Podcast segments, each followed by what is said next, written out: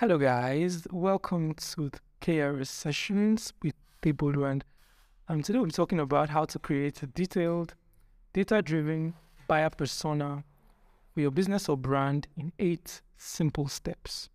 I know you've heard about buyer persona. Most people just to sit down, craft something that seems like it aligns with their imagination. But that's not how to create a data driven one. Data driven one is actually based on data that you already have maybe with your existing customers. And I'll go straight up into it. Now, step one on how to create a detailed data driven buyer persona for your business brand is to gather all relevant data. So you start by gathering all the data that you have about your current customers. So you start by getting their demographic information, you know, their age, gender, marital status. Then you you you try to get their buying behavior. What products did they buy from you? And how often did they buy it? How much did they buy it? Then you get also other relevant information like their interests. What are they interested in? Maybe people within their age ranges. Um, what are their values based on interactions with them? And um, what is their lifestyle generally? So that's the first step. Gather all relevant data. Now, step two is um, you now identify the common attributes. So once you've gotten the data, it's not organized, it's just scattered all over the place.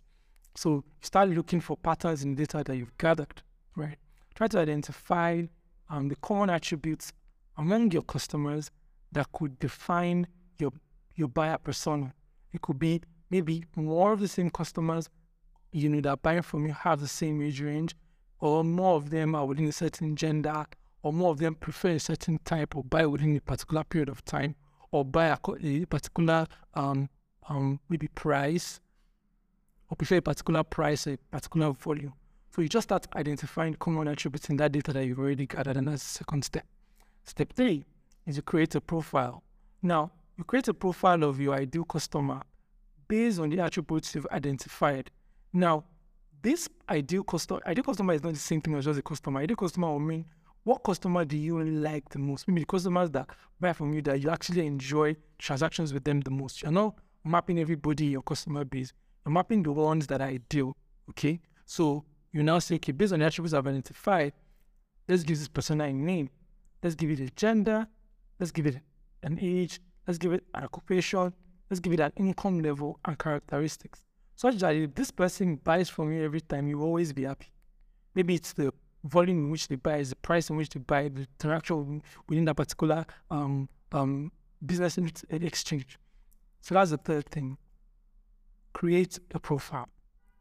Now, number four is to define their needs. After I've created that particular profile as like an ideal profile, identify what, what, what is the need of this particular person that I've created. Based on my data, based on my understanding of them, what are the motivations for this person to buy from me?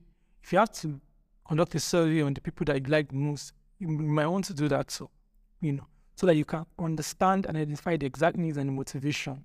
Because this is what will ensure that you are giving to these people that you are looking for exactly what they are looking for from you.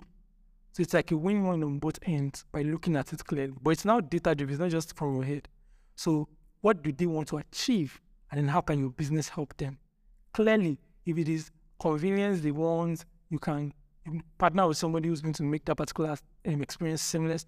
If it is maybe a certain type of um, customer service they like, if it's a particular type of price they want, may change which is that you're buying from, it's a certain type of quality you want, they want, to identify it. So it's not story.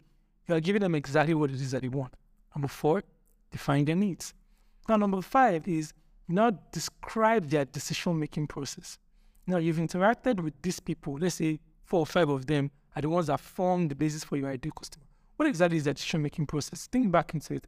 You know, what were the steps these people took when they wanted to buy from you? You can even ask them. So, when they wanted to buy from you, how did you decide? Did they call somebody?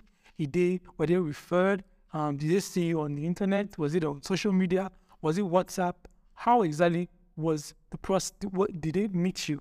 Then, what exactly is the buying process like? When you had to make the purchase decisions, what exactly were the things they considered? Try to find out what were their pain points. What pained them in that interaction? Like, okay, this price is too much, or, or the quality of this thing is not really good. Oh. What exactly are those pain points? You know, so that you can reduce the pain points or remove it altogether away from that particular decision making process. Number five, describe clearly their decision making process. And number six is establish communication preferences. Now, you see, even though you have an ideal customer, even we, we are different people at different times of the day or different times of our life. So customers have different communication styles depending on where it is that they are currently. So you try to identify the types of communication that each buyer persona prefers. Do they prefer email? Do they prefer phone? Do they prefer WhatsApp? Do they like an in-person conversation? Do they want it to one-on-one? How exactly is that particular communication preference? Establish it and define it so it is very clear and you can walk through that particular communication the, the um, portal that they prefer. Number seven, test and refine. When you have created a buyer persona, it evolves because customer needs evolve, customer preferences evolve, market it's just the same way the market itself evolves. So you have to test and test and test. So you refine it. You can run a survey, do a focus group to get feedback from your target customers. Of course, you're going to give them incentive for those things, you know, and make sure that your persona is accurate and up to date. So you don't have any surprises. If there are trends that if you can affect it, ask them, oh, how is that trend going to affect your buying? Is it going to dream to buy more or buy less? And those conversations can go on. And then the last thing is to monitor the performance. You don't just leave it at test and refine and then is that better and like, oh, it's fine. Then for the next five years, there's no way. Create a clearly defined times, maybe three months' time, maybe six months' time, maybe 12 months' time, where you can monitor the performance of your this particular engagement with this with this with this customer to see whether it still resonates with them. And then you adjust what you're doing accordingly to ensure there is maximum engagement.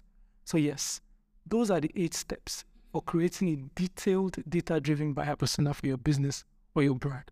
And these steps again, just to recap, number one, gather all relevant data. Number two, identify the common attributes. Number three, create a profile, an ideal profile, a profile of an ideal customer. Four, define their needs. Five, describe the decision making process. Six, establish communication preferences. Seven, test and refine. And eight, monitor performance. So I would like us to just get going with this particular one in 2023. Um, if you have questions about us to implement, if you want us to do it for you, of course, something like easy, easy peasy, can get it done for you also. Um, reach out, um, send a DM, just via email. Then, then drop a comment below. Let's know what exactly it is that you feel about this particular content. What would you like to hear about? What other content would you like me to make, especially when it comes to digital marketing space? So, still your boy Adebolu. It's a very session. Till we meet again. Have a wonderful, wonderful, wonderful, wonderful, wonderful time. Wind.